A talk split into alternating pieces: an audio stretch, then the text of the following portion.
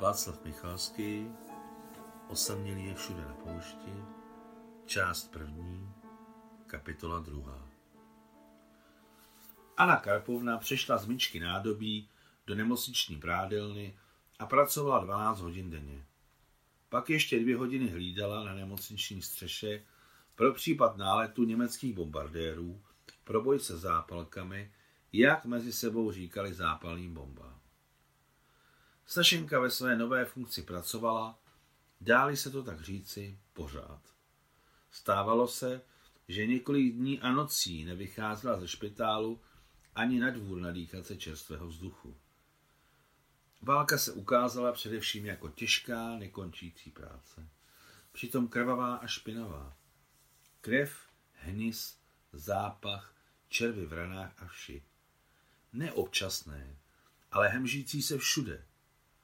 Amputované ruce, nohy, vyražené oči, rozednuté lepky a každý boží den smrt, smrt a smrt.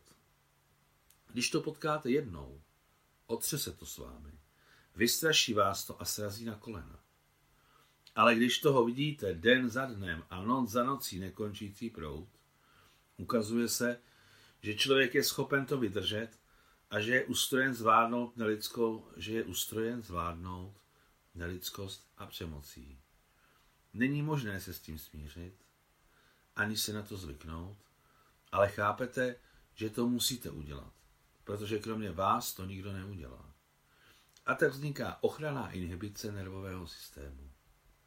Vidíte, hmatáte, čicháte a uvědomujete si, ale nepocitujete negativní emoce naplno. Spustí se ochranná inhibice. A vy žijete a fungujete za tím průzračným štítem za hranicemi lidských možností. Tak letěly dny a noci. 3. srpna 1942, přesně na den po devíti měsících, se malému Karenovi a Smíškovi Nadě narodil syn Artyom. Všichni jakoby procitli. Znovu se sešli u Sašenky a Anny Karpovny doma, aby tuto událost oslavili. Konec druhé kapitoly.